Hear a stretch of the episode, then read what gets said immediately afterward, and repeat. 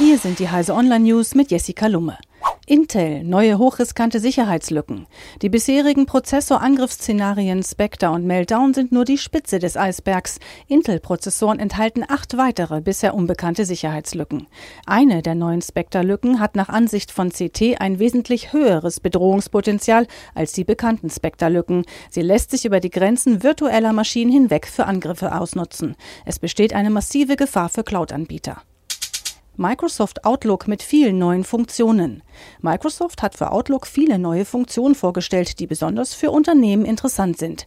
Bei der Eingabe von Meetings, Besprechungen und Events macht Outlook schneller schlaue Vorschläge für Konferenzräume. Bereits vor dem Eintippen listet Outlook zuvor benutzte und übliche Räume auf, etwa mein Büro. Praktisch für alle ist zudem eine Erinnerungsfunktion für offene Rechnungen. E-Privacy-Verordnung. Online-Werber erwarten massive Einbußen. Online-Vermarkter befürchten, dass die geplante E-Privacy-Verordnung der EU zu massiven Einbußen bei Werbeumsätzen führt. Im Schnitt 35 Prozent weniger Erlöse erwarten die für eine Studie befragten Mitgliedsunternehmen des Online-Vermarkterkreises im Bundesverband Digitale Wirtschaft. Vor allem betroffen wäre der automatisiert ablaufende Verkauf von Werbeflächen, die individuell auf Nutzer zugeschnitten werden.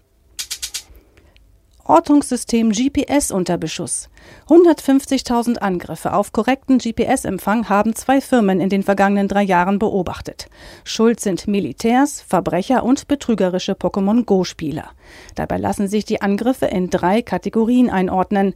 Jamming, bei dem das Funksignal der Satelliten gestört wird, womit keine Ordnung mehr möglich ist.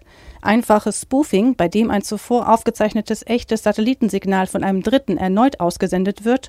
Und fortgeschrittenes Spoofing, bei dem ein falsches GPS-Signal ausgesendet wird. Diese und alle weiteren aktuellen Nachrichten finden Sie auf heise.de.